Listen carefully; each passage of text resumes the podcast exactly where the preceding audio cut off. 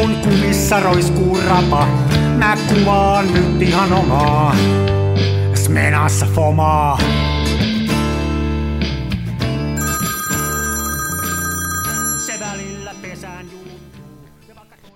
Terve.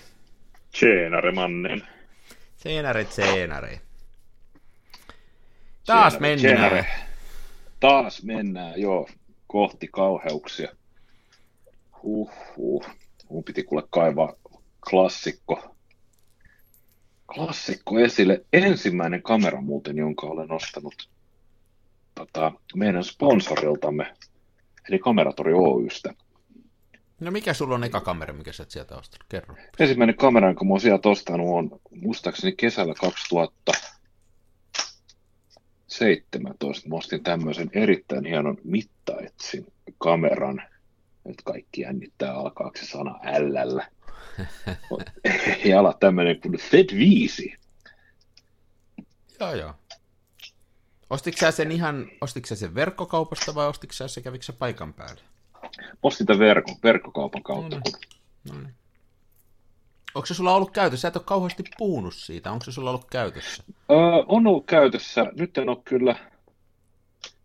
No, tässä on vuosi, kun muutettiin, niin sinä aikana en ole... Kyllä, mä sanon, että 2 vuoteen en ole kyllä kuvannut tällä ruutuakaan, mutta toki säännöllisesti kaivan tämän esiin tuolta naftaliineesta.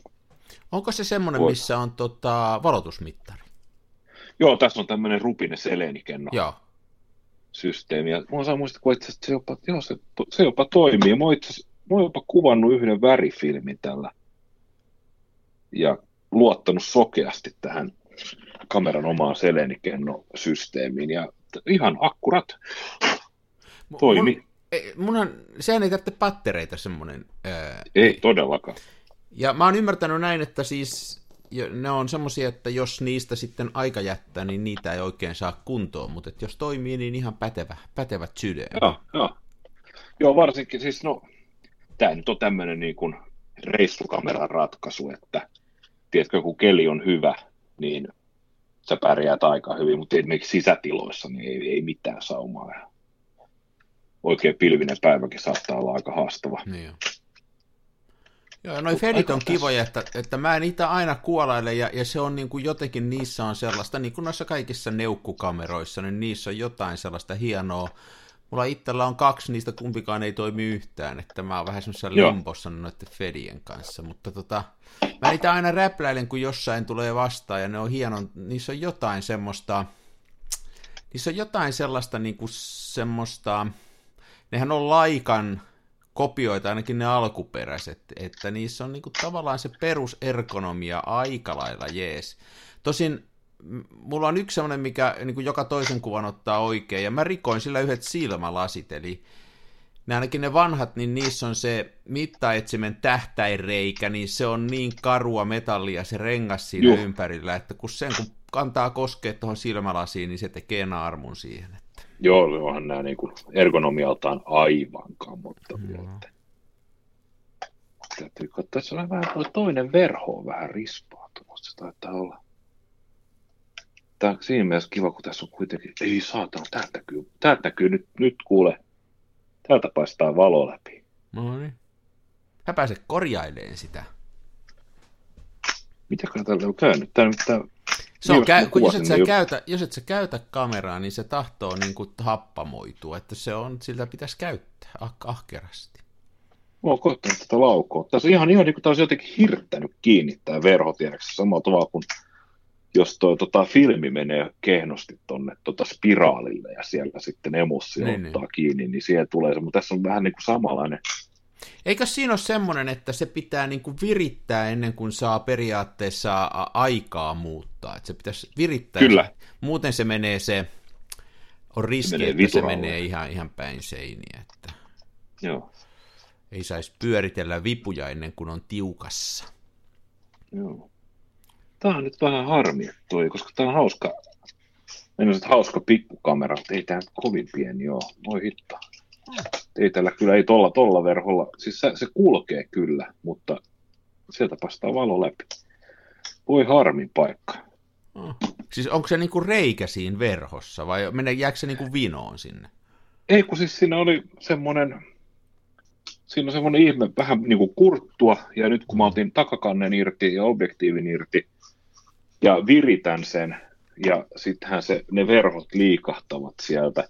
Sitten kun mä katson valoa vasten, niin siinä saa siinä niin kuin haperoita kohtia, mistä päivä paistaa läpi. Se on niin kuin kulunut puu. Joo.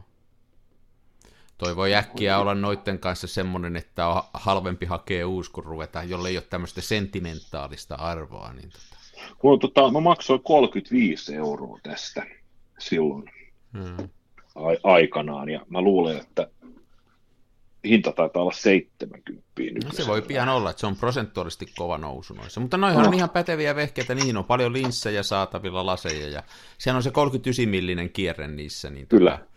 Niitä on samat menee kuin näihin kierrelaikoihin, niin samat lasit. No. Nyt mun niin hermona, nyt mun on pakko ottaa. Mullahan on tää ekan polven Zorki, joka on kyllä niin alkupään kamaa, että tää on kyllä ihan salettiin leika. Jos mä oon ymmärtänyt oikein, niin nehän suorastaan ei ainoastaan varastanut sitä designia, vaan sodan jälkeen ne pölli niitä tehtaita ja osia ja koneitakin sinne neukuihin Saksasta, että ne teki. Eikö Mosselle käynyt samalla lailla? Ne ekat Mosset, mitä tuli sodan jälkeen, niin nehän oli Opelin kopioita. Niin se on mun mielestä autoissa oli sama meininki. Joo. Näinhän se taitaa olla.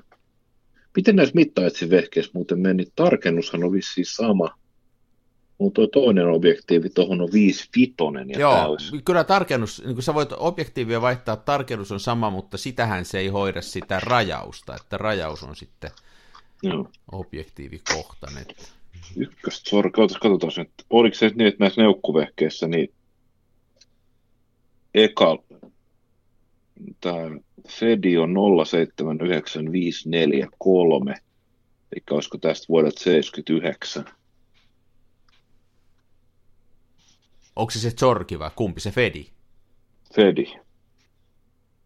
Ja objektiivissa on järjestys numero 84, 49121, olisiko tämä vuodet 84. Sen sijaan, kun tämä Zorki on vuodet 65. Mutta tämä käy ja kukkuu ihan siis. Ei, mutta se on kanssa mystinen juttu, että kun neukkukameran ostaa, niin mitä vanhemman ostaa, sen paremman saa. Kyllä. Ne niin kuin... Se designi meni niin kuin takapakkia siellä. Joo. Mulla on ensimmäinen, mitä mä ostin Kameratorilta, muuten varmaan vähän ton jälkeen. Olisiko ollut syksyä 17, voi olla tämmöinen aika, niin ostin Rolleikordin ja sitten mä sillä kuvasin ja tykkäsin siitä kovasti, ja sitten mua rupesi himottaa semmoinen Mamiya, ja mä vaihdoin sen siihen Mamiyaan, mutta mä en tykännyt siitä Mamiyasta silloin vielä. Sitten mä vein takaisin ja vaihdoin sen takaisin siihen samaan Rolleikordiin, ja sitten mä kuvasin sillä ihan sairaan paljon. Ja sitten nuukuuksissa niin mun rupesi tekemään jotain mieliä, ja sitten mä kasasin semmoisia kameroita kasan. Mulla oli semmoisia, mitä mä sitten vein sinne vaihtoon. Mä en edes muista, mitä mä silloin menin ostaan sinne, mutta sehän näissä vanhoissa kameroissa ja nimenomaan Kameratori, meidän sponssaajan meiningeissä on hyvä juttu, että sinne voi sitten kantaa sitä vanhaakin, ja niistä saa aina muutaman pennin takaisin, niin voi tämmöistä vaihtokauppaa käydä. Niin sitten mä vein sen Rolleikordini sinne, ja mä vähän sitä kyllä katunut, että mä sen vein, että siinä oli vähän sellaista sentimentaalista arvoa, koska silloin vuonna 17 syksyllä niin mä sekosin tähän filmikuvaukset. En mä ollut kuvannut sitä ennen. Mitä nyt ihan siis sen verran kuin joku toinenkin niin kuin kännykällä, ja oli mulla joku digijärkkäri, jolla mä jotain sitten kuvasin jonkun synttäreitä ja muita, mutta ja perhettä, mutta en mä niin kuin valokuvannut. Ja se Rolleikordi tavallaan niin kuin on syy tähän hommaan, että mulla kävi niin, että sitten mä ihan muista syistä menin Kameratoriin, menin sinne Kivijalkaan, se oli vielä siinä Pyynikitorin nurkalla, ja mentiin tyttärelle ostaa linssiä, ja sitten Jussi myi mulle väkisin Kameratorin toimari, myi mulle väkisin sen kameran, ja sitten mä kuvasin sille ja vein sen filmin kehitettäväksi, sitten kun se filmi tuli sieltä, niin se oli muutama ruutu, sellainen, jossa niin kuin, joka iski sillä kova, että hei, että tässä on jotain sellaista, josta mä tykkään.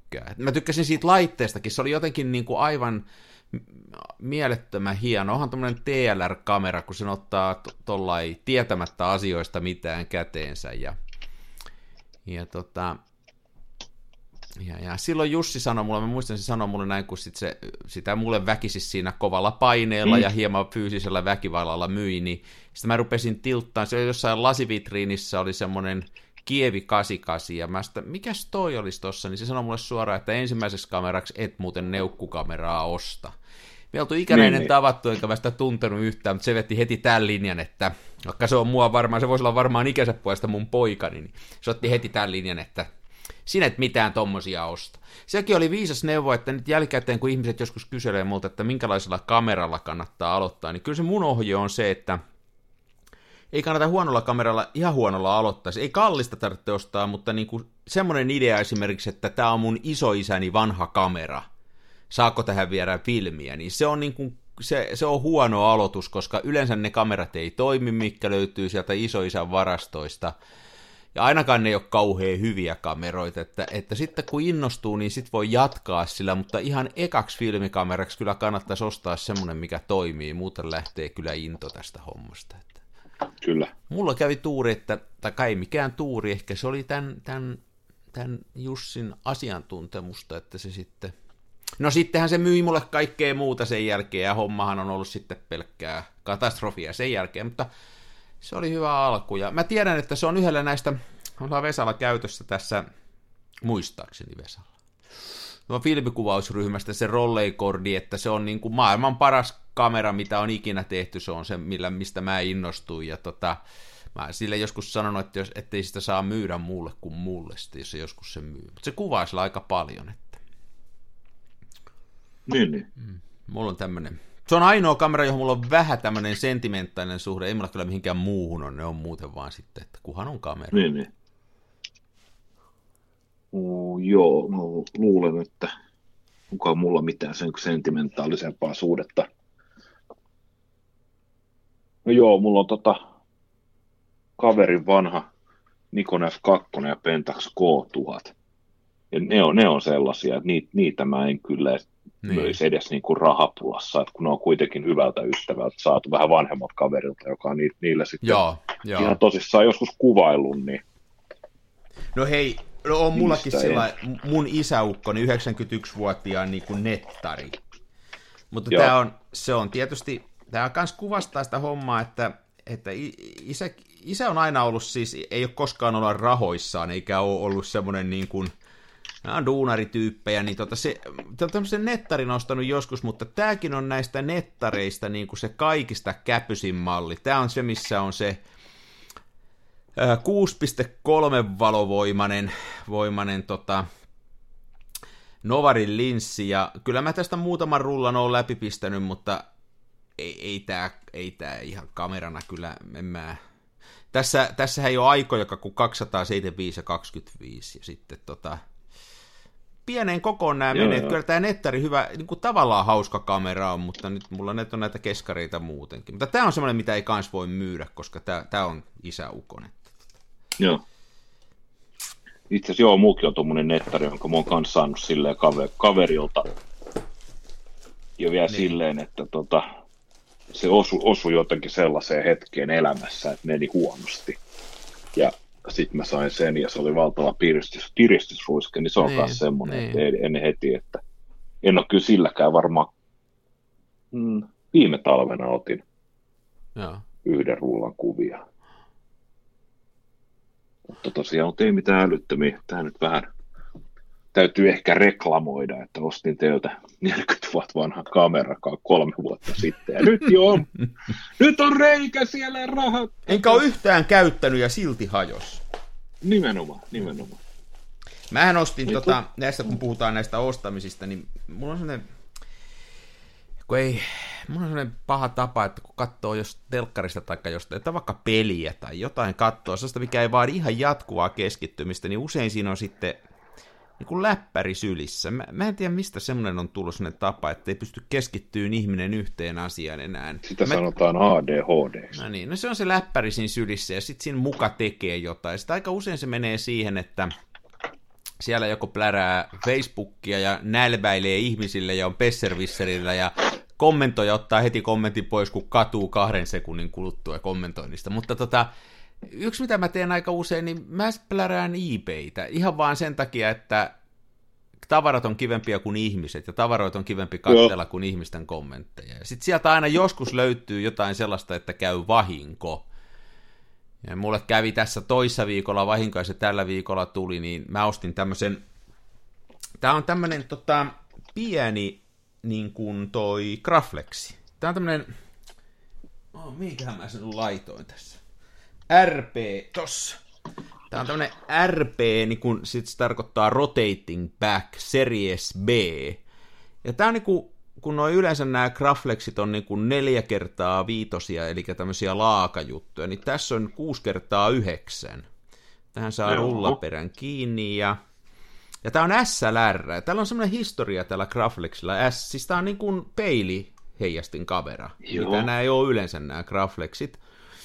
Tähän tulee semmoinen törppö tuohon yläpuolelle, semmoinen torni, ja tarina kertoo näin, että Hasselblad itse, Viktori, kun se rupesi sitä kameraa suunnittelemaan, niin tämä nimenomainen RP on ollut sen niin kuin inspiraatio. Ja tämä on niin kuin Hasselblad, se eka malli tai Kiev 88 niin kuin arkkitehtuuriltaan, eli tässä on verhosuljin ja sitten tämä on peili, niin kuin peilillä kattellaan tosta ja ylhäältä päin kattellaan niin kuin kuiluetsimen läpi. Mutta tämä on kuitenkin tämä tämmöinen normaali Graflexin juttu, että tämä on puuta tämä kamera ja sitten tässä on tämä musta tällainen. Mä en tiedä, on kyllä kai tämä jotain nahkaa on. Mä jopa jostain luin, että tämä olisi hylkeen nahkaa näissä Graflexissa, mutta mä en ole sitä pystynyt tarkistamaan. Okei. Okay. Niin tämä on tosi hieno ja tämä ei toiminut. Kato, tämä oli halpa.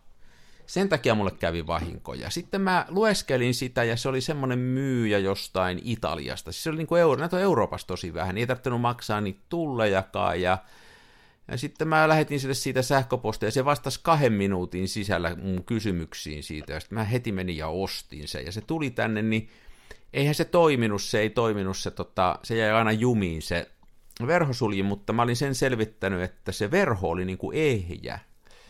Joo. Sitten on semmoinen firma kuin Graflex Parts, ja mä ihan suoraan vaan Instagramissa otin yhteyttä, niin sielläkin 2 minuutissa se kaveri vastasi, että teet tämmönen ja tämmönen ja tämmönen, ja jos se sillä lähtee käyntiin, niin hyvä juttu, että 80% tollaisen vian kameroista lähtee käyntiin näillä konsteilla, ja jos ei se sillä lähde, niin sitten se on isompi homma, että sitten lähetä meille, että se maksaa 700, kun me korjataan se. Just. Niin mä tein ne temput, jos se toimii nyt.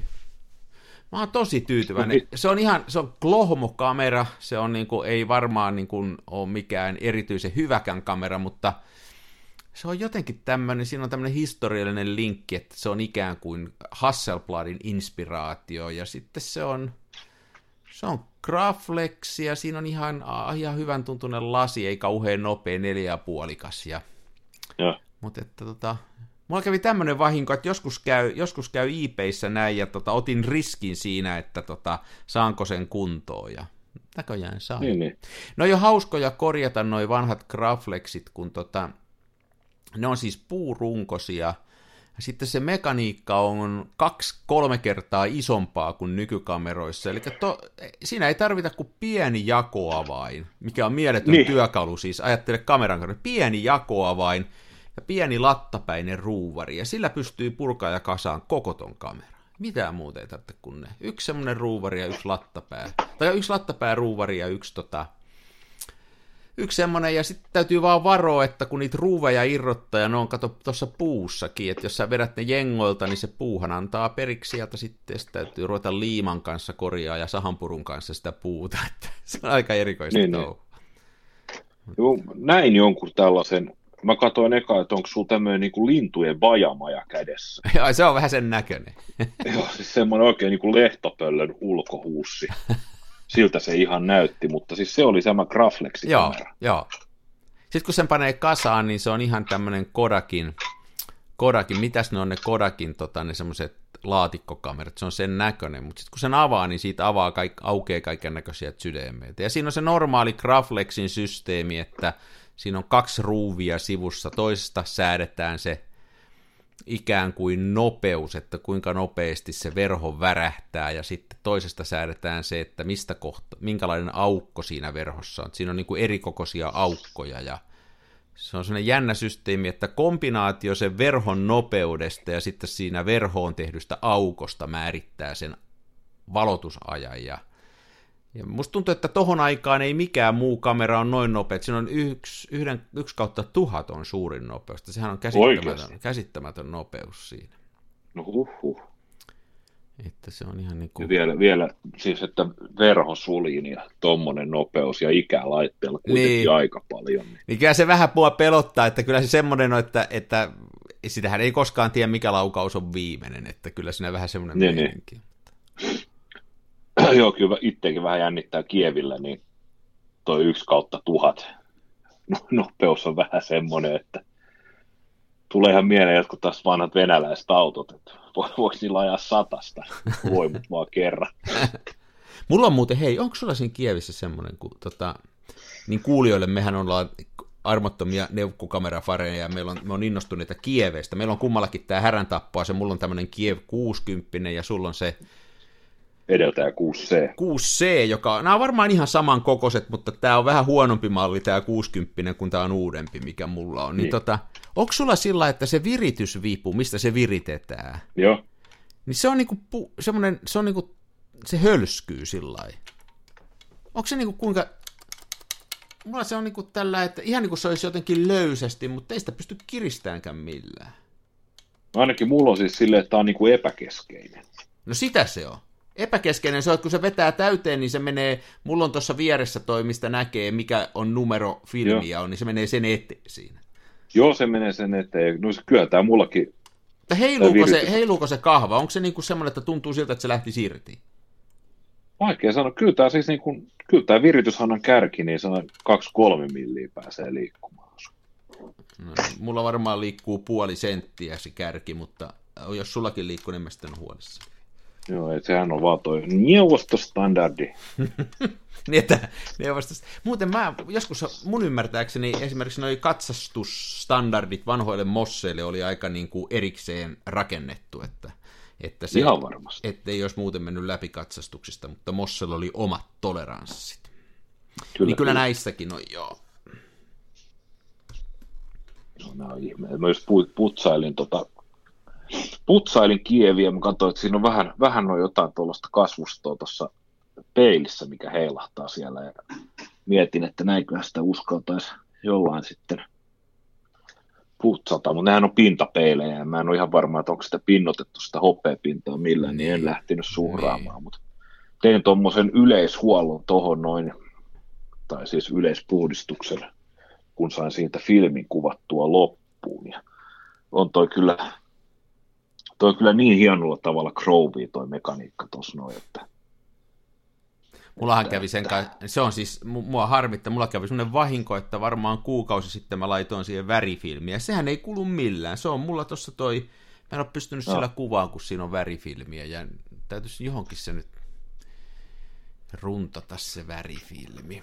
Luulisin, että nyt olisi kuvattavaa, kun on ruskat ja muut paskat, mutta jotenkin... Nimenomaan. Mun vähän jännittää, kun tuossa kattelin hitaat sulina ja tuntuu kyllä futaavan tässä.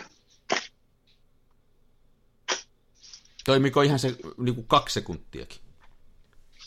Ei, sehän tässä on joku puoli sekuntia. Joten 15 on niinku 15 on vielä jotenkuten, sitten kun päästään 8. Sekin, se äsken kanitti vähän enemmän. Sitten kun väännetään 4, niin se on sitten niin kuin 1/4 sekunti, niin. Eikö se? Oh. Se ei kyllä ihan... Se oli aika pitkä. Joo. Sillain, hei, tämähän on muuten näissä vanhoissa kameroissa kaikille, jotka näitä miettii, niin näähän on yleensä rakennettu niin, että tuossa sulkimen ajassa on 2 eri mekaniikkaa, ja siellä on noille nopeille, joille oma mekaniikka, ja sitten 15 hitaampaan on toinen. Siellä on niin kuin toiset hammasrattaat, ja ne on aina ne hitaatajat, jotka sitten rupeaa ensiksi jumittaa. Joo. Tuo on vielä toi, mun saa muistikuva, toi 30kin on kyllä vähän. Viimeksi mä kuvasin tämän yhden ruudun tuolla 30, mikä on tietysti jo riskaan veli, koska mulla on 90mm lasi tuossa kiinni. No joo. Että vapaalla kädellä, siinä oli melkein enemmän se ylivalloitusongelma kuin se tärähtäneisyys. Mutta mä oon kyllä huomannut, että nuo hitaimmat ajat ei futaa, ja nyt kun valo vähenee, niin sit joko pitää ruveta prässäämään tai sitten jättää kamera kotiin, kun lähtee ulos. Ulos. Toi on vaan jotenkin, toi on niin makea, toi on niin ruma, ja se on niin iso. Se on niin kolho. Joo, ei se on kyllä, mä en tiedä mikä siinä on, että se on jotenkin niin hieno. Se on siis niin hieno, että Ja ihan mahdoton käyttää, siis mä en koskaan totu siihen, että on laukasia on väärällä puolella. Niin, mullahan se on oikealla puolella tossa. Sulla se on siellä oikealla puolella, mutta sulla taas, sulla on tehty semmoinen hienonnusparannus, että se laukasia siirtyy oikealle puolelle, mutta sitten samalla nämä hihnakiinnikkeet on pois. Niin on, taikka on siinä hihnakiinnikkeet, mutta ei niissä pysy mikään. Ne on tämmöiset ihmeelliset, niin kuin missä ei... Se on oikein niin kuin tehty sitä varten, että laita poka hihna noihin, niin varmasti putoo. Joo, hihnaa tuohon ei millään saa hihnaa kiinni. Joo, ja sitten toi siis toi etsin, niin sehän on ihan hirveä. Niin, mutta mä käytän tuota kuiluetsintä, ei sillä prismalla, en mä siitä, se on ihan mitään. Mä käytän prismaa, mulle ei kuilu ole, mä oon miettinyt, että pitäisikö mun... Kyllä niitä tuo IP-sä liikkuu, hei, muutamalla kympillä noita kuiluja. Katoppa sieltä. Liikkuuko? Joo. Täytyy katsoa, joo. Mutta toisaalta sitten taas niin ei se mikään kauhean kirkas ole, että Ei se ole kauhean kirkas, joo. Mä oon myös huomannut siis sen, että siis tarvitsisi jonkinnäköisen loopin, että näkee tarkentaa. Tuohonhan tulee, tuohon kuiluetsimeen, että sinnehän pompsahtaa samalla lailla kuin sun Mamiyassa, niin semmoinen suurennuslasi, että se vähän auttaa, kun se voi sen suurennuslasi. Niin. Mutta sitten kun se suurennuslasi on siinä tiellä, niin sitten on vaikeampi taas sommitella, kun et sä näe sitä koko aluetta siitä. Niin se on. Niin. Voinkin vähän kenkuttaa se, että esimerkiksi Mamiyakin, mikä on ihan niin kuin pro-kamera ja näin, niin siinä kun on tämä kuiluetsi, mistä pomppaa sitten se suurennuslasi, niin se suurennuslasikin on vaan semmoinen, se on sellainen suurennuslasi, joka niin kuin nousee siihen, kun taas esimerkiksi Hasselbladissa, niin sehän on semmoinen aukon sulkeva taso.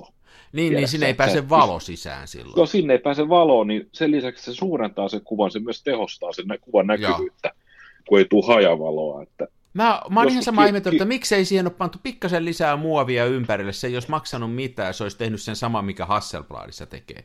Joo. Se on... Ihan samaa on miettinyt, että mä oon miettinyt, koittanut katsoa, että jos tuo Mamiskaan saisi sellaista, onko se siis savupiippu etsi vissiin on sitten se oikein, tämmöinen niin kuin luuppi. Niitä on todella huonosti myynnissä ja sitten jos on, niin hintaa 200 taalaa. Että mä oon kuvia nähnyt, mä en ole ikänä käyttänyt, mä oon kyllä kuvia nähnyt sellaisista. Joo. Kyllä se mulla ainakin toi tarkentaminen on sillä lailla, että siis mä näen näillä laseilla, mulla on lasit, niin mä näen ihan hyvin, siis mä pärjään elämässä, mä pystyn lukemaan, mä näen, että ei mua niin kuin normaali elämässä haittaa se, että mulla on vähän huonompi näkö ja mä oon laseja käyttää, mutta kameroiden kanssa se on, että toinen on tämä, että jos yrittää niin kuin... Että mä käytän aina näitä kuiluetsimiä kuin mahdollista, koska se on niin kuin rilleillä. Mä jotenkin, se on niin paljon helpompaa.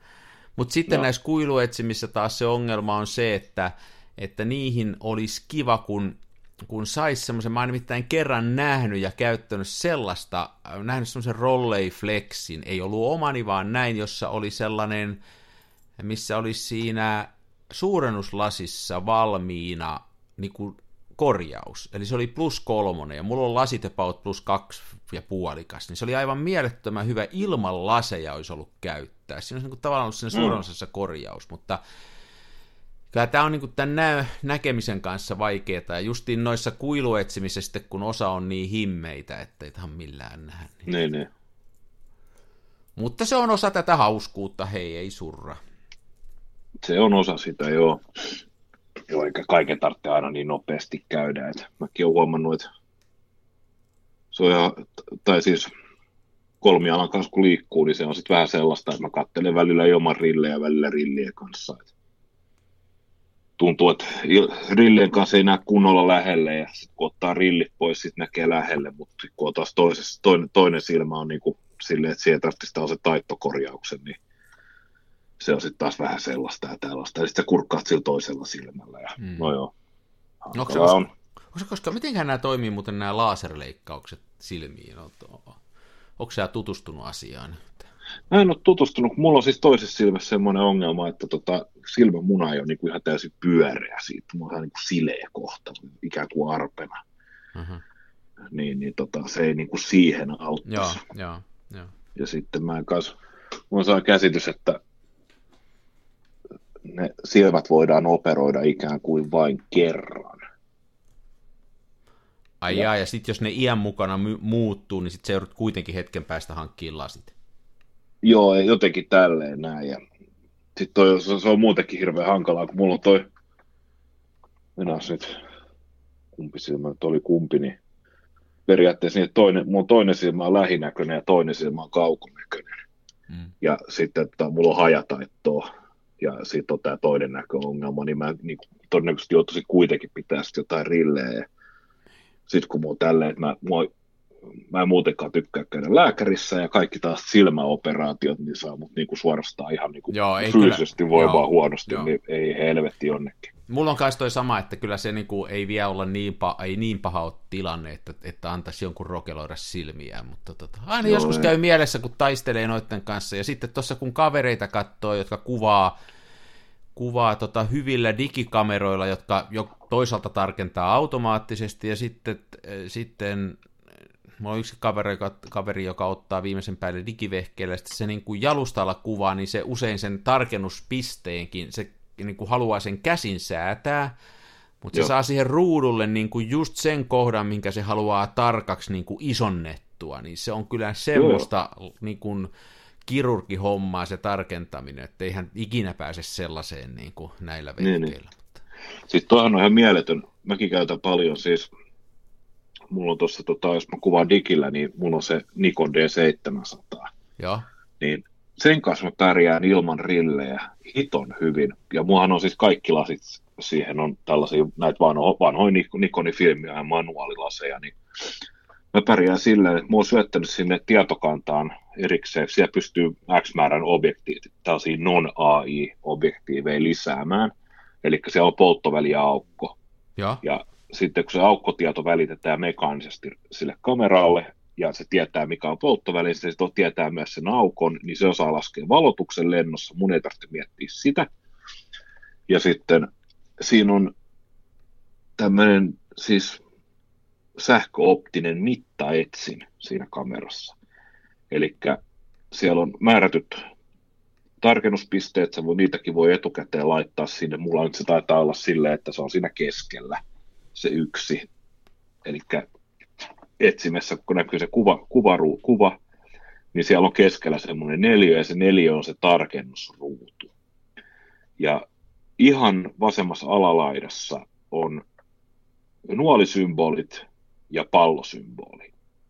Ja kun mä lähden tarkentamaan, niin se on muistaakseni niin, että kun nuolet näyttää kuvan ulkoreunoille, niin tarkennus on, se on joko liian, mä en muista miten päin se menee, mutta ensiksi näyttää joko ulos tai sitten sisäänpäin, ja sitten kun tarkennus on kohdillaan, ne nuolet häviää ja siihen tulee ympyrä. Joo. Pallo. Eli se ei pysty itse tarkentamaan, mutta se kertoo sulle, milloin on tarkka. Joo, se on niin kuin kontrastitarkennus siinä kohtaa. Joo. Silloin, kun siinä on pallo, niin mä tiedän, että se, mikä on kuvassa neliön sisällä, se on 100% tarkka tai absoluuttisen tarkka. Ja sitten mä näen kuvaruudusta myös tuon aukon, niin mulla on jonkinnäköinen pärssituntuma, että mikä on tämä syväterävyysalue, ja mä saan totta kai napista myös himmennettyä sen objektiivin.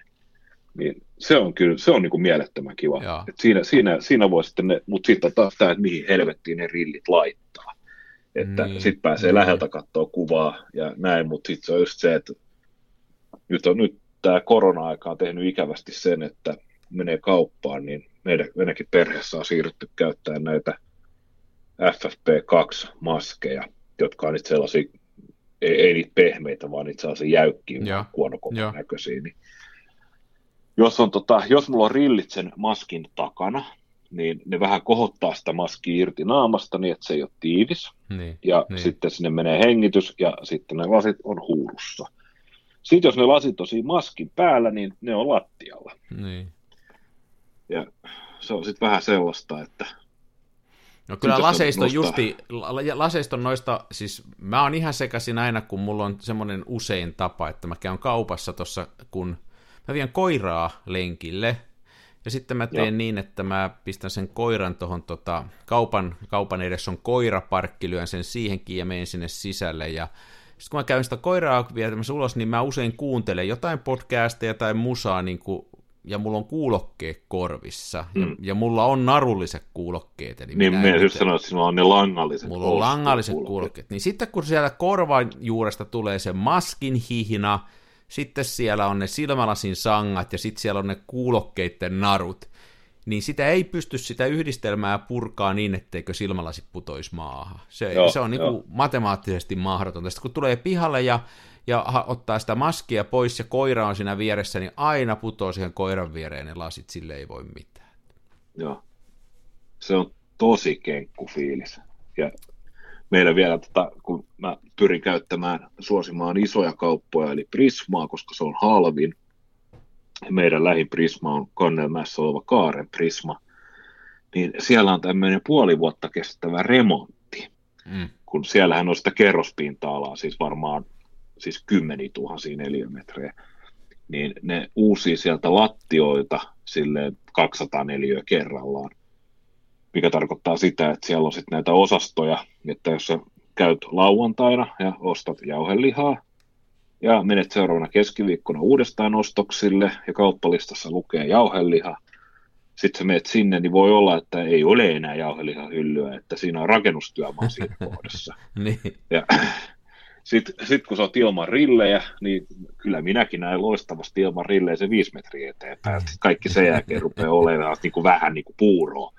Niin laukkaa siellä sitten ja sitten se on sellaista saatana, että sulla on ostoskärryt toisessa kädessä ja toisella kädessä ongit rillejä rintataskusta ja pidät niitä sitten niin kuin kädessä silmiesi edessä nähdäksesi jotain. Ja... Käytät niitä niin kuin kiikareita. Niin kuin kiikareita. Ei, sulla on siis tuolla, että sulla on siis, sä et näe kauas, mulla on toisinpäin, mä en näe lähelle, mutta mä näen kauas kyllä aikoin, mä näen ilman rillejä. Mä en näe kauas enkä lähelle, kun mulla on molempia. Mulla on toinen silmä plussaa ja toinen miinusta. Mä vuorottelee sitten. Noista tuli mieleen, kun sä kerroit sitä, kuinka sillä sun Nikonilla löytää, että se auttaa sua tuossa tarkennuksessa, niin mulla oli semmoinen voiton tunne tuossa kesällä, kun me oltiin perheen kanssa ja purjehdusreissulla, ja sitten me oltiin Jurmon saaressa, ja mä heräsin aikaisin aamulla, kun perhe jäi vielä nukkuun, ja sitten mä ajattelin, että mä lähden vähän kuvaileen tonne ulos.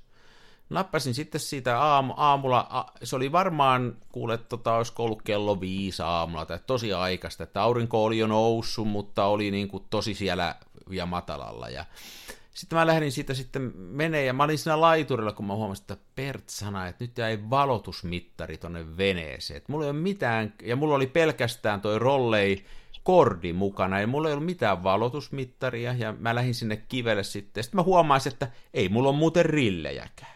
Mulla ei ole rillejä, eikä mulla ole valotusmittaria, ja mä en viittynyt takaisin mennä, kun kello oli niin vähän, ja ne olisi herännyt, kun mä olisin lähtenyt sinne veneeseen koluen. Sitten mä ajattelin, että no nyt tulee niin kuin hyvä testi, että aurinko nousee, ja siinä tilanteessa ainakin en mä ole yritellyt kauheasti opetella valotusta sillä, että tiedätkö, kun silmä valehtelee, että on tosi vaikea arvioida sitä valoa, ja sitten puolisokeena metsiä ilman rilleen, niin mä ajattelin, että kyllä mä yhden rullan täällä otan, jos aiheita löytyy, ja varmaan mä sen yhden rullan sitten otinkin siinä, ja ne kaikki onnistui tosi hyvin, jopa valotus. Sitten mä jäin siellä miettiin sen jälkeen, että niin kuin aika paljon pärjää valotuksessa niin kuin ihan päättelemällä, että vähän vaan funtsii sitä hommaa, ja kun mustavalkoista kuvaa, niin vaikka menee vähän pieleen, niin se ei ketään vielä tapaa. Ja sitten toinen juttu on se, että kun tarkentaa johonkin, niin sen lisäksi, että silmillään tarkentaa, niin vilkaisee sitä kameran, tieksää sitä, että mihin kohtaan mä nyt tarkennan, että onko se niin kuin suunnilleen oikein, että jos ei nyt ihan lähellä olla ja ihan kaikkein suurimmalla aukolla, niin kyllä se nyt vähän antaa pelivaraa siinä. Ja huomasin vaan, että niin kuin turhaa ehkä luottaa osittain näihin apuneuvoihin. Mä olin jotenkin niin kuin sitten kun mä kehitin sen filmin, niin mulla oli niin kuin sellainen voitoriemunen fiilis, että hei, mä oon tämän rullan kuvannut ilman rillejä ja ilman valotusmittaria nousevan auringon aikaa, ja mä olin ihan tyytyväinen. Mä esimerkiksi, tuossa oli yksi kuva, mä laitoin, olisiko se ollut eilen, ihan just siitä rullasta, semmoinen jännä yksinäinen puu, jossa oli mielettömän iso linnunpesä ja paljon pikkulintuja, se oli niin kuin hienon näköinen, ja aurinko nousi, ja sekin onnistui valotus ihan kymppinä, että... No. Että aika paljon pystyy tekemään, kun vaan luottaa ja päättelee, eikä aina luota siihen automatiikkaan. Niinpä. Mä olin siis juuri näitä samoja kelloja kävin läpi. Mä olin viime viikon sunnuntaina tuolla yhdellä kalliolla kuvaamassa kuollutta puuta Mamiyalla. Ja tietysti oli kolmijalka ja lankalaukasia ja kaikki nämä muut härpättimet mukana. Ja mä sitten... Laitoin kolmijalan maahan ja kameran siihen kiinni ja sommittelin ja rajasin ja taisin vaihtaa objektiiviakin siinä, kun se nyt on mahdollista, niin tarkastaakseni, että saa varmasti silleen hyvällä tavalla kaiken mahtuu kuvaa. Ja sitten mä otin rillit pois ja laitoin ne tuonne rintataskuun ja pompautin luupin esille ja rupesin näistä, mitä ne olisi niin kuin Suomessa, näistä siis... niistä kääntöpyöristä rullaamaan sitä etulautaa edes takaisin.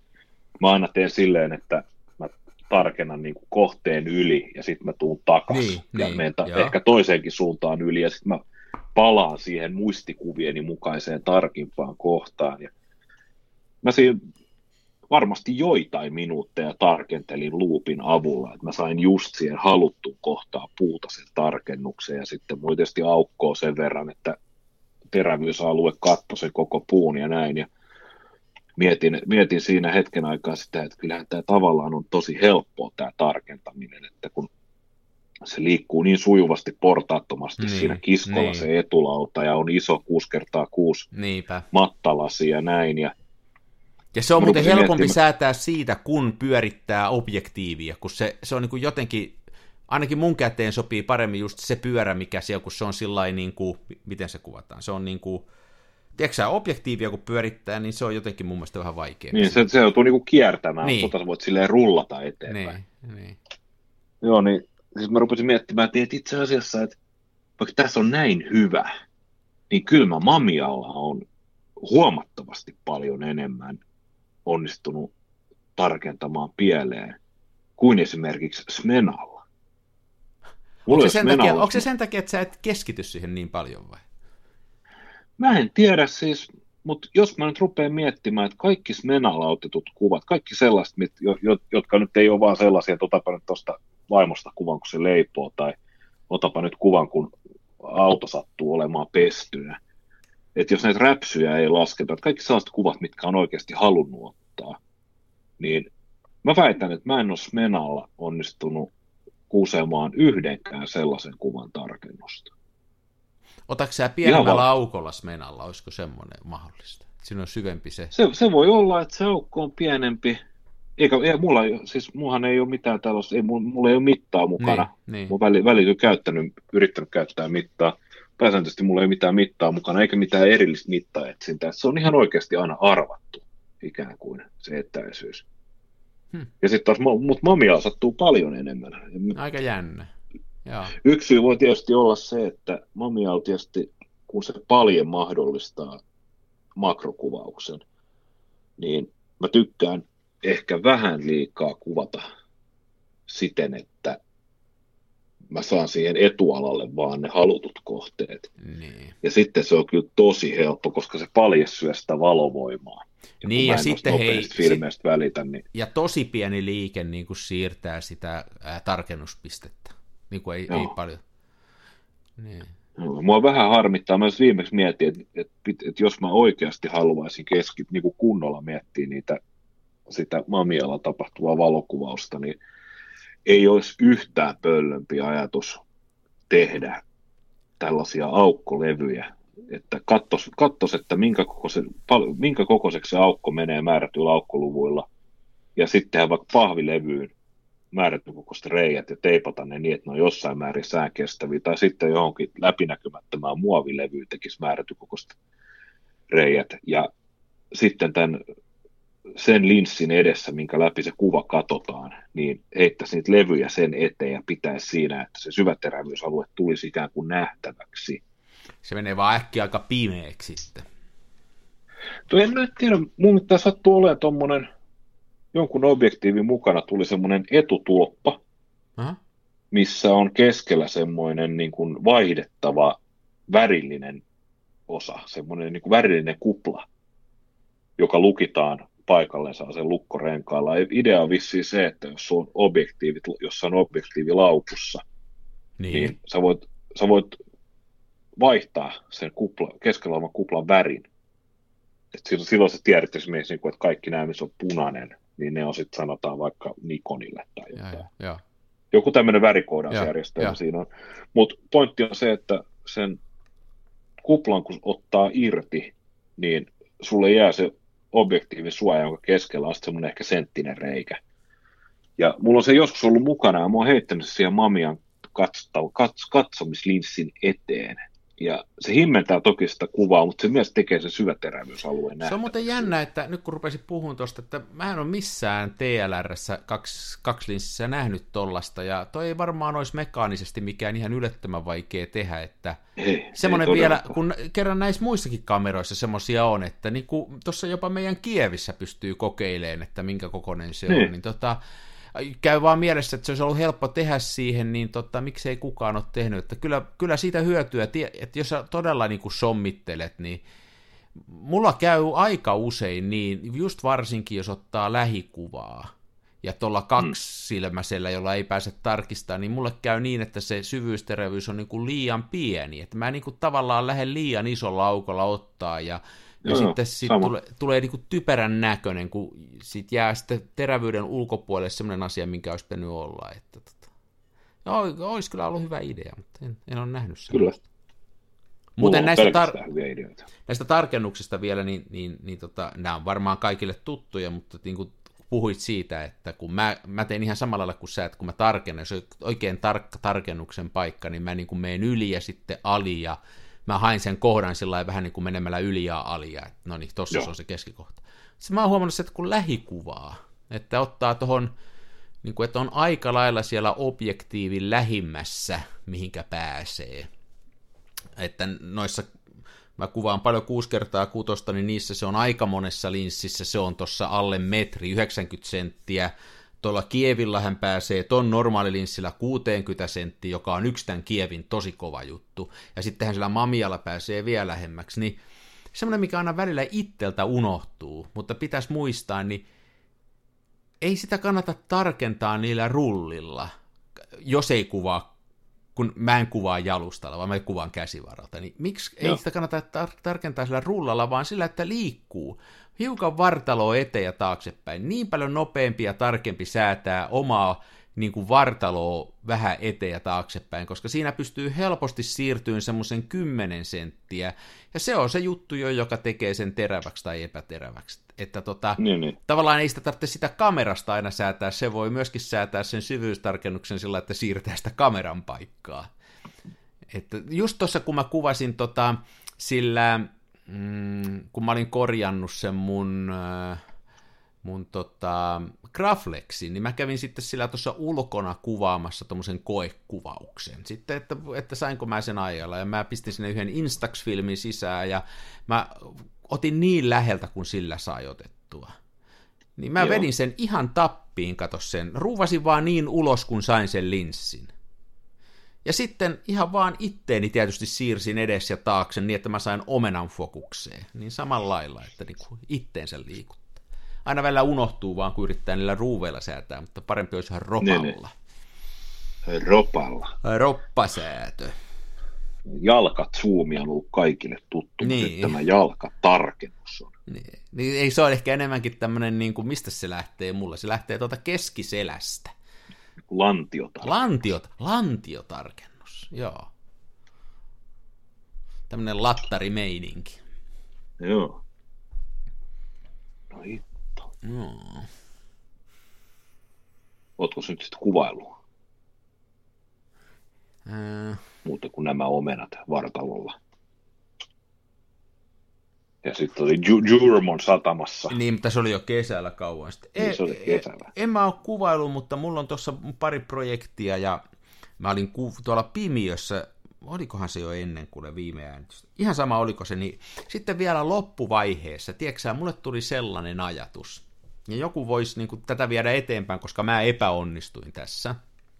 Eli mä olin niin kuin sen kuvan tehnyt, sitten mulle tuli sellainen ihan mä en tiedä miksi tuli mulle hetken mielijohtaisesti sellainen, että mä panin sen valotettavan paperin siihen normaalisti siihen suurennuskoneen alle ja valotin sen. Mutta mä en laittanutkaan sitä kehitysnesteeseen sitä paprua seuraavaksi, no. Vaan mä otin käyttämättömän maalipenselin. Ja maalasin sillain, niin kuin kastoin sitä ja sillain vähän koputin, että se oli suhteellisen kuiva. Ja sitten mä vetäsin siitä ylitten vaan, sillain niin kuin vedon. Joo. Niin kuin, vähän niin kuin kulmasta kulmaan. Sitten mä ajattelin, että mä olisin sillain saanut sellaisen ikään kuin, tiedätkö, niin kuin semmoisen maalarin vedon siihen. Joo. Ja sitten mä näin, se kuva rupesi tuleen siihen ja sillä oli sen verran sitä nestettä ja mä annoin sen kehittyä ja sitten mä vein sen kiinnitteeseen tai keskeytteeseen ja kiinnitteeseen ja katsoin. Niin siitä ei tullut kauhean hyvä, koska sen sijaan, että siinä olisi näkynyt ne, niin kuin ne ikään kuin siihen olisi vedetty maalia, niin se neste ei pysynyt niin kuin sillai, se niin kuin meni semmoiseksi mössöksi siihen. Kyllä siihen kuva tuli, mutta siitä ei tullut niin kuin hyvän näköinen ollenkaan. No sitten mä koitin vähän kuivemmalla pensselillä, mutta en mä silläkään onnistunut. Mä en tiedä ymmärräksää ollenkaan, mitä mä yritin tehdä, mutta siis niin kuin ajatus. Sä yritit maalata. Mä yritin vähän maalata ja mä yritin eri konsteja siinä. Se ei onnistunut yhtään. No sitten mä lopulta koitin sellaista, että sillä pensillä se, että aina jää tuliseksi mössöksi, niin mä otin pikkasen tuommoista ihan normaalia käsipaperia, kastoin sitä pikkasen sinne kehitteeseen ja sillä niin kuin hinkkasin siitä. Siitä tuli parhaan näköinen, mutta ei siitäkään tullut ihan hyvää. Ja sitten mä lopuksi tein semmoisen, että sitten mä ajattelin, no nyt tää rupeaa tää perille loppu, tehdään vielä yksi koe.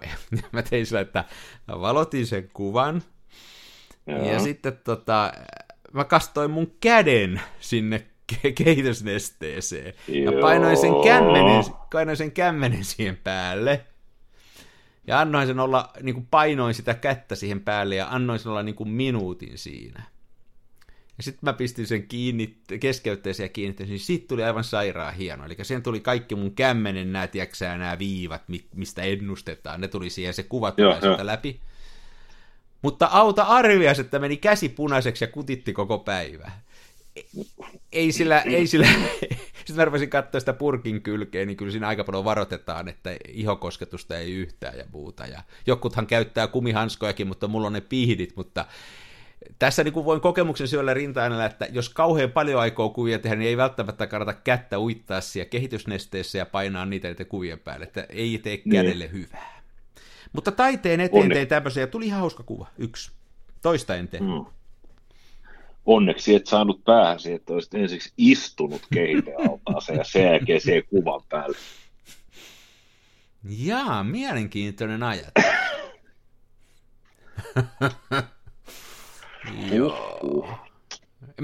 Mulla aika usein on tämmöisiä, mä teen kaikkia tämmöisiä ihmekokeiluja ja niistä niinku suurin osa menee ihan pieleen, että osahan on semmoisia, mitä muutkin on tehnyt, niin kuin se, kun mä edelliskerralla tein niitä suoraan sillä valokuvauspaperille. Sehän onnistui hyvin, niistä tuli hienoja kuvia, mutta tämä meni ihan. Niistä tuli erittäin hienoa, mä oon kuolannut niitä tuolla Instagramissa. Joo, vähän miettinyt, että voitaisiko julistaa, että sä et saa enää julkaista sisältöä siellä, koska tässä rupeaa kademieli heräämään.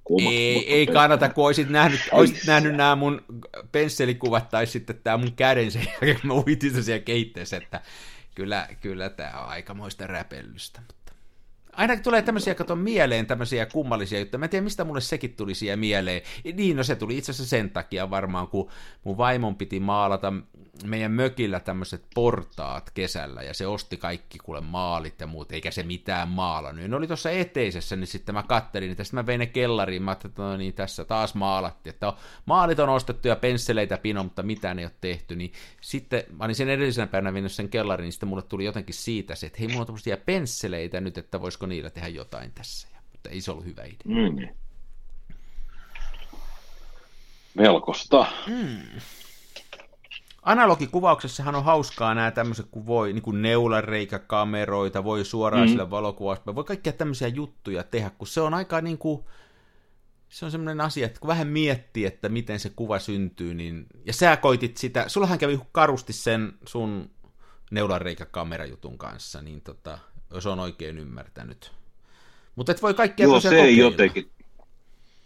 Joo, se ei jotenkin toi, mä itse asiassa mietin, että no tämä on vähän huono silleen, mä tätä itse asiassa juuri mietin toissa iltana, että pitäisi kaivaa se neulareikä, eli mähän tein sellaiseen, mikäkään, olisiko se nyt ollut sitten, ei Agfa Klak, mutta mun mielestä se oli Agfa-merkkinen, silloin tämmöinen esiin pomppaavalla ikään kuin objektiivilla oleva rullafilmikamera, tai heillä oli tämmöinen, ja siinä oli vähän huonossa jamassa se suljin ja objektiivi, niin mähän siitä tein neulareikakameran, mutta se jotenkin kaatui sitten sen käyttö siihen, että kun mä talvella koitin kuvata, niin se jäätyi niin tönköksi se suljin, että Beast-modella kun kuvasi, niin sitten kun vapautti lankalaukasia, niin meni monta sekuntia, että ennen kuin se meni kiinni. Niin se sitten toimi, kaikki kuvat pääsääntöisesti ylivalottui tai tärähti. Ja se neulareikkakuvaus kyllä kiinnostaa. No, mutta eikö sulla ole se Solaro, kun mikä se on? Niin se Solari, muu solarigrafiapurkki on siis, joka itse asiassa tossa mä suoristin sen. Eli ihan siis tuommoinen puolilitran oluttölkki, jonka kylkeen tehdään neulalla reikä ja valokuvapaperi sinne sisään. Ja sitten se saa valottua kuukausien ajan ja sitähän ei kehitetä ja kiinnitetä, vaan se paperi muuttuu, se kuva piirtyy siihen paperiin ilman mitään ulkopuolisia kemikaaleja, ihan vaan siitä hopeasta, mikä siinä paperissa on. Mutta ei se ehtinyt olla 2,5 viikkoa paikassa, ja sitten jostain syystä niin se oli, ei ole mitään todisteita, että joku olisi kiivennyt repimään sen alas, mutta se oli kuitenkin kuminauhoilla kaiteessa kiinni parvekkeen ulkopuolella, ja sitten yksi päivä huomasin, että se ei enää olekaan siinä, ja sitten se löytyi maasta parvekkeen alapuolelta, ja se on ikään kuin tallottu litteeksi. Mutta onhan se voinut pudota siitä parvekkeelta ja sitten joku on astunut päälle. Joo, mutta se toi paikka, mihin se on pudonnut, niin siinä ei ole mitään liikennettä eikä mitään tarvetta kävellä. Varis hyökännyt kimppuun, tätä varista ärsyttänyt, että mitä sä mua kuvaat meiningin. No varista, mutta sitten pitäisi olla kyllä niin kuin noka, ei varis, ei pystyisi kyllä niin kuin rusikoimaan tällaista oluttakkiä sellaiseen jamaan. Mutta siis täällähän on, meillä Helsingissä, ja tämähän on siis niin ihmeellistä porukkaa, ja kaikki on siis mahdollista ja muuta, että ei kyllä pysty kykeneen käsittämään. Nyt mulla on tämä tuorein iteraatio, mua kiinnostaisi, jos muuttaisi tämmöisen vanhan laatikkokameran neulareikakameraksi, mutta ongelma on se, että mulla on tällä hetkellä 2 näitä, ja toinen on tämmöinen vanha paska, tämän voisi ehkä muuttaa, tämä on joku tämmöinen Coronet, Le Polo, Made in France. Mutta tässä on se ongelma, että tässä on joku yksi suljin aika, varmaan just joku 1/30, eli ei B-asentoa, eikä mitään jalustakierrettä, että ei saa mitenkään tukevasti kiinni ja muuta. Sitten mulla olisi tommoinen Kodak Brownie 620, siinä olisi jalustakierre 2 syrjällä. Ongelma on se, että se on niin hyvä kamera muuten, että mä en viitsisi pilaa sitä. Niin kyllähän mulla itselleni ei ole, mutta kyllähän tuommoinen Brownie pitäisi jokaisella valokuvaharrastajalla olla. Se on semmoinen niin kuin erilainen niin kuin virstanpylväs valokuvauksessa kuitenkin. Kyllä. Joo, ne on makeita kameroita, varsinkin siis kun niitä saa. Niitä on koko ajan torismyynnillä muutamalla kympillä. Katsoo vaan, että se on se, kun niitä on niitä Brownie, onko niitä A, B, C, D, E, F ja G, niin katsoo, että se on sieltä aakkosten loppupäästä, niin sitten siinä rupeaa löytyy. Siinä on ihan vakio 1/4 tuuman jalustakierre, eli sen saa jalustaan kiinni.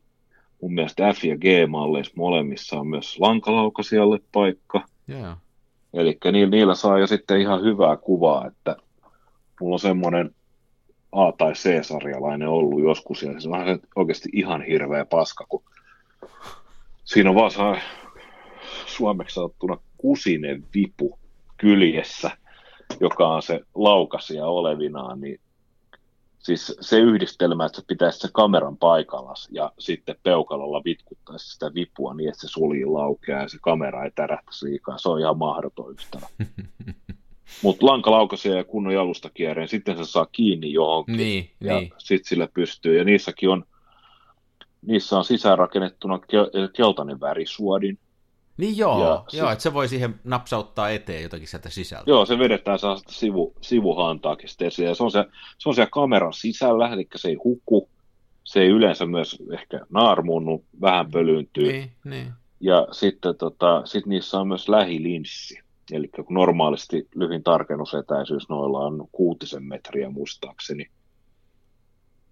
nyt mä puhuin, se on sen lähilinssin kanssa, niin päästään 6 jalkaan, eli karvan vajaa 2 metriä, semmoinen 180 senttiä, niin se on siis potrettietäisyys tuolla kakkulalla, että ne on hauskoja. No jotenkin, mun mielestä se on myös esteettisesti aika kaunis kamera, siinä on tiettyä art deco-meininkiä, ottaa huomioon, että kyseessä on kuitenkin laatikko. Niin eihän se mekaanisesti kovin niin kuin monimutkainen laite ole, että siellähän ei ole kuin... Siellähän ei niinku tavallaan ole... Ei siinä oikeastaan tarkenneta mitenkään. Ei siinä tarkenneta, se on focus free. Niin. Joo, noissa primitiivikameroissa on se, että niitä on hauska myöskin modata, että sitten jos lähtee, että sitähän kyllä ne on aina sitten menee niinku pilalle, mutta niitä on hauska modailla ja niille on hauska tehdä kaikkea. Et kun sä puhuit just tossa, että jos tekisi neulareikäkameran, niin vanhasta kamerastahan on hyvä tehdä, ja jos joku miettii neulareikäkameran tekemistä, niin se mun ohje on se, että tee heti isompi kuin kinokokoinen, että lähde sieltä keskiformaatista ylöspäin. Se on merkittävästi paranee, ja mun mielestä niin kuin digikuvaajat ja lähes poikkeuksetta niin kuin hukkaa tämän koko neulareikähomman, koska se on niin kuin fysiikan lakien mukaan, niin se homma vaan ei tahdo oikein piirtää semmoiselle pienelle sensorille, tai että se pitäisi olla iso pinta, koska se on neulareikäkuva on aina vähän epätarkka, sille ei voi mitään. Tietysti on se, että jos haluaa kuvata taidetta ja pelkkää utua ja pelkkää mössöä, niin sittenhän voi tehdä mitä vaan, mutta mä muistan joskus, mä tommoseen kroppikennoseen joskus 10 vuotta sitten, joskus koitin jonkun kaverin tämmöistä. Oli muuten Kickstarterissa tämmöinen neulareikäjuttu, niin se oli ihan... Mutta en mä silloin kyllä harrastanut valokuvaustakaan, mutta se oli semmoisen ostanut jostain, ja sitten mä koitin sitä, niin mä en tajunnut sitä ollenkaan. Se oli niin epäselvää ja epätarkkaa. Ja nythän mä otan neulareijällä tuohon 4x5 tosi paljon, ja tosi mun mielestä miellyttävä piirto. Ei se nyt niin sarppia ole kuin linssin kanssa, mutta ihan niin kuin riittää. Ihan hienon näköistä tulee. Joo, mä oon... Vuosi puolitoista sitten tein täyskennoseen digikameraan neulareikäobjektiivi parikin erilaista, ja siis ihan paskaa. No ei se siis tahdo, se on niin pieni se pinta, mihin se piirtää. Että se saa olla kyllä, ja sama juttu siis myös nuo erilaiset kinofilmit, niin mitä mä oon kokeillut, niin ei siis ehkä niin kuin hauskin, mitä oon kokenut, niin oli se, että mä tuollaiseen filmipurkkiin, niin siihen tein ensiksi isolla poralla kylkeen reijän, ja siihen sitten oluttölkin kyljestä sen pellinpalan, mihin sitten tein sen reijän. Niin jos haluaa niin kinofilmillä kokeilla neulareikää, niin se filmipurkki systeemi, se on kaikkein nopein, kaikkein helpoin, kaikkein mukana kuljetettavin. Ja sitten kun se filmi asettuu sinne kanisteri sisään niitä seinämiä mukaille, niin se on semmoinen niin kuin hauska vitsi, mutta ajatus siitä, että käyttäisi yhtään niin kuin aikaa, että tekisi tämmöisen kinofilmin neulareikäkameran, niin se on kyllä niin hukkaan heitettyä, että se koko ei vaan riitä. Keskiformaatifilmilläkin, niin se on mun mielestäni, se on siinä ja siinä. Että niin, siis se on siinä. Mä en ota ollenkaan. Mä oon ihan, näin se valitettavasti on, että Mutta sillainhan, jos haluaa itse tehdä, niin on aika helppo tehdä itse sillä, että ostaa tuommoisen 4x5 filmiperän, siis tuommoisen kasetin. Niitä saa parilla kympillä semmoisen tuolta. Ja sitten sen jälkeen niin kun sen ympärille tavallaan rakentaa sen, niin siihen saa niitä 4x5-filmejä sitten. Niin se rupeaa jo riittämään se koko. Joo. Tosin se filmihän maksaa jonkun verran, tosin ei se Fomalla kauheasti maksa, ja nythän mä kuvasin niin kuin neulanreijällä suoraan sille valokuvapaperille, että siitähän tulee edullista, se ei paljon maksa. Niin. Joo, se valokuvapaperille kuvaaminen periaatteessa kyllä kiinnostaa. Mua vaan kenkuttaa se, että kun ne paperikehityskemikaalit, niin jos vertaa Adoxia esimerkiksi se Neutol-Eco, heidän paperikehittäjä, ja sitten se Rodinal-pullo, niin Neutol-Ecolla kehität, siitä tulee, se on 5 desipullo, niin sä saat siitä 5,5 litran paperikehite-erää, jotka kestää sen 24 tuntia tai X10 lappua. Niin verrattuna sitten siihen, että kun sillä puolella litran rodinaalilla pärjäät 3 vuotta niin, kinoja keskarifilmien kanssa, niin se on niinku jotenkin ihan suhteeton. Mutta hei, tiedätkö sä mitä? Mä en ole kokeillut tätä, mutta nyt kun mä otin niitä kuvia itse siis siihen paperille, niin tuolla yksi kaveri interneteissä mulle pisti viestiä, kun mä jossain YouTube-videossani valitin sitä, että tulee vähän kova kontrasti. Niin hän oli tehnyt samalla lailla, että hän oli kuvannut paperille ja kehittänyt sitten sen paperin Rodinaalissa. Joo. Hän sanoi, että siitä tulee, niinku, että kun normaalisti, jos kehität valokuvaus, että sä voit niinku Rodinaalia käyttää myöskin paperin vedostamiseen, mutta siitä tulee liian loiva, mutta että tuossa valokuvauksessa se on aika oiva, että se niinku tekee sitä paremman jäljen. Mulle tuli mieltä, että täytyy kokeilla sitä Rodinaalia jossain välissä sen niiden papereiden kehittämiseen. Se oli sitä mieltä, että se olisi hyvä. Mulla ei ole tästä siis kokemusta, mutta joku vinkkasi. Mä joskus otin siitä selvää, itse asiassa viimeksi kun mulla oli pimiö pystyssä, ja mulla oli taas semmoinen tilanne, että mä olin neutolin avannut ja sotkenut siitä pari erää, ja sitä oli ehkä 2/3 jäljellä.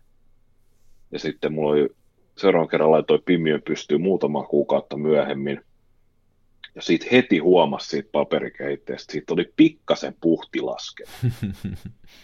Ei paljon, mutta just siis silleen, että kun sä vanhoilla muistiinpanoilla teit, niin se jälki ei ollut ihan sama. Niin. Että pikkasen enemmän sai sitten venyttää ja näin. Ja mä silloin mietin, että siitä jää pikkasen yli, että sitten jos tarvitsee kehittää, niin onnistuisiko se Rodinaalilla.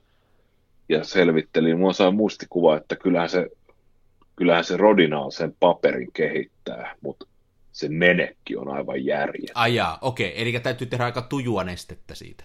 Joo, että on toi nyt siis, vaan se Neutol-Ecokin, niin siinä on sekoitussuhde on 1+4 tai 1+5. Niin on. Sitten jos vertaa sieltä, niin, että jos sitä Rodinalia, niin 1+25, niin joo, okei, se voi olla, että kaatuu tuohon, että se ei sitten loppujen lopuksi kannata, että siitä täytyy niinku käyttää sitä niin paljon. Joo, hyvä pointti. Tietysti kokeilemaan selviää. Mä en ole noihin kemioihin silleen hirveästi perehtynyt, mutta onhan se, jos ajatellaan, että se Rodinaali on sellainen one shot, että jos sä kehität sillä, muistaakseni kinofilmillä, oliko se nyt näin, että 3,5 millilitraa, sitä Rodinaalia riittää kehittämään yhden 36 kuvan filmirullan kaiken hopean. Mutta mä en sitten tiedä, että toimiko se silleen, että jos sä teet niinku tuplatujut, niin kehitysaika lyhenee, mutta voisiko sitten samalla liemellä kehittää 2 rullaa peräkanaa? Tiedätkö? Joo, mäkänen on noihin lähtenyt. No, filmikehityksessä se Rodinaali nyt on niin edullista, että mä oon sitä Exonorta säätää muuten.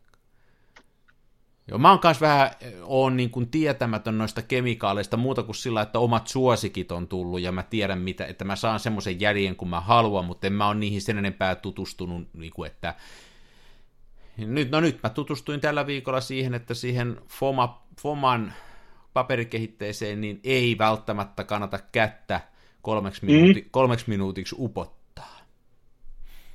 Ei ole hyvä. Henkisen kasvun paikka oli tämä. Tämä oli ehdottomasti sitä.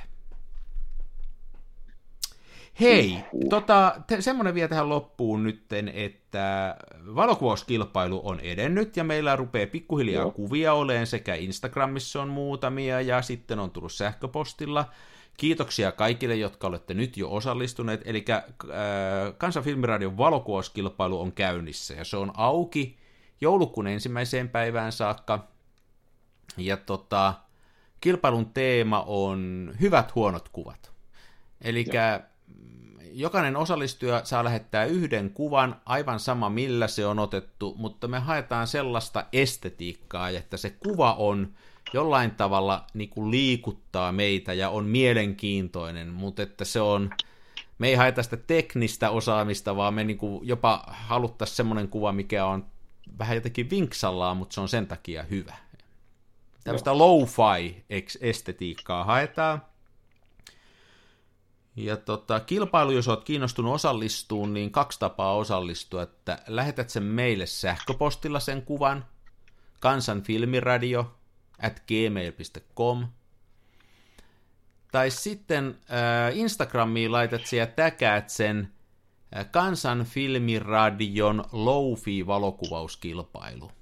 No tämä tuntuu hirveän pitkältä täkiltä, mutta kun alat kirjoittaa sitä Kansanfilmiradioa, niin se Instagrami täydentää sen lopun sulle siihen aika lailla automaattisesti. Sinne tulee 2 vaihtoehtoa, valitse niistä oikea ja saat sen, ei tarvitse kirjoittaa kauhean pitkälle sitä kansan. Kun pääset niiden Kansas City-juttujen ohitte ja sitten pääset Kansanlehden ohitte, niin sitten ootkin jo Kansanfilmiradiossa. Palkinnot on huimat. Ensimmäinen palkinto on täyttä kultaa oleva Michelangelon sorvaama pokaali, joka on käytännössä korvaamaton ja vakuutettu määrättömästä määrästä US-dollareita.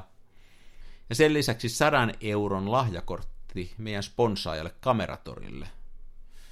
Nämä tulee voittajalle. Seuraava saa avaamattomassa paketissa ihka uuden kinofilmikameran, joka soveltuu myöskin vedenalauskuvaamiseen, ja jolla allekirjoittanut on ottanut samanlaisella kameralla ihan mielenkiintoisia kuvia.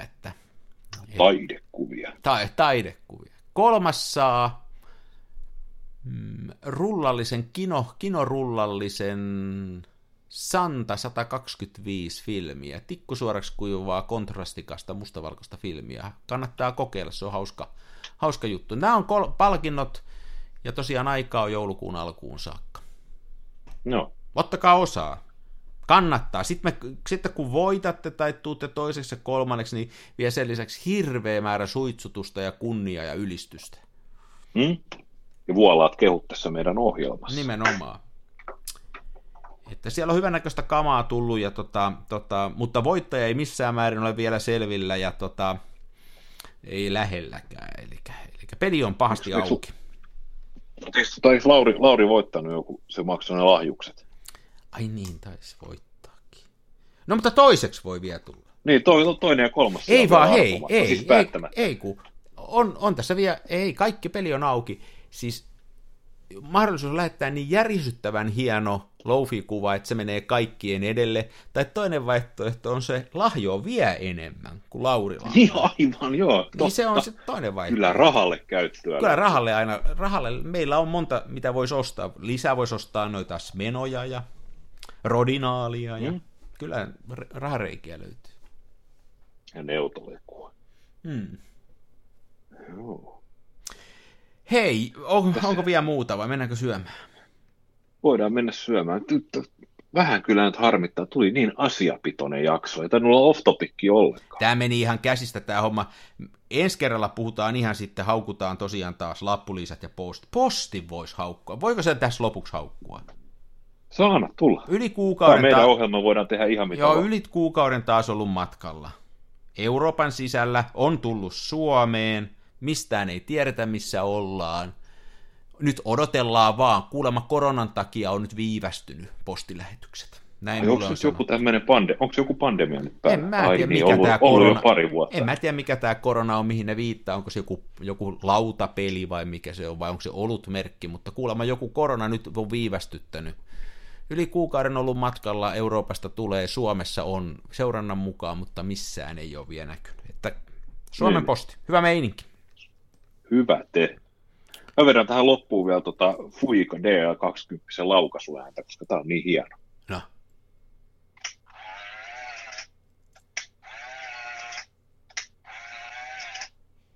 Siinä ääni, joka oikein anelee päästä eläkkeelle. Tähän on hyvä lopettaa. Tähän on hyvä lopettaa. Ensi viikko. Ensi viikko. Se on moi. Moi.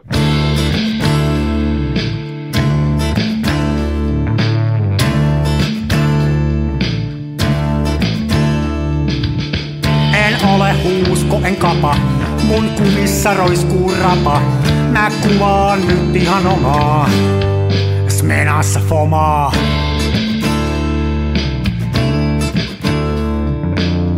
Se välillä pesään juuttuu, ja vaikka toimiva laskuri puuttuu, mä teen silti tätä omaa, Smenassa FOMAa. Toisenne tukevassa Hasselbladissa puistossa laikailet rikseillään, niin onhan se somaa, mutta Smenassa FOMAa. Oi mikä järvimaisema, näyttää jaksin venholta, täytyy varmistaa tenholta, ettei musta oo tullut sokee, kun on niin outo mokee.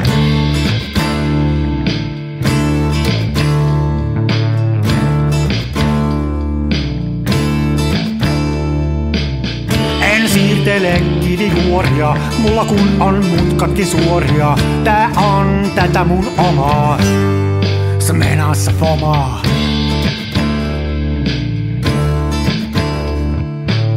En esitä larjomaata luotoa, mulla kun on aina valovuotoa. Ja kuvaan vain ihan omaa, Smenassa FOMAa.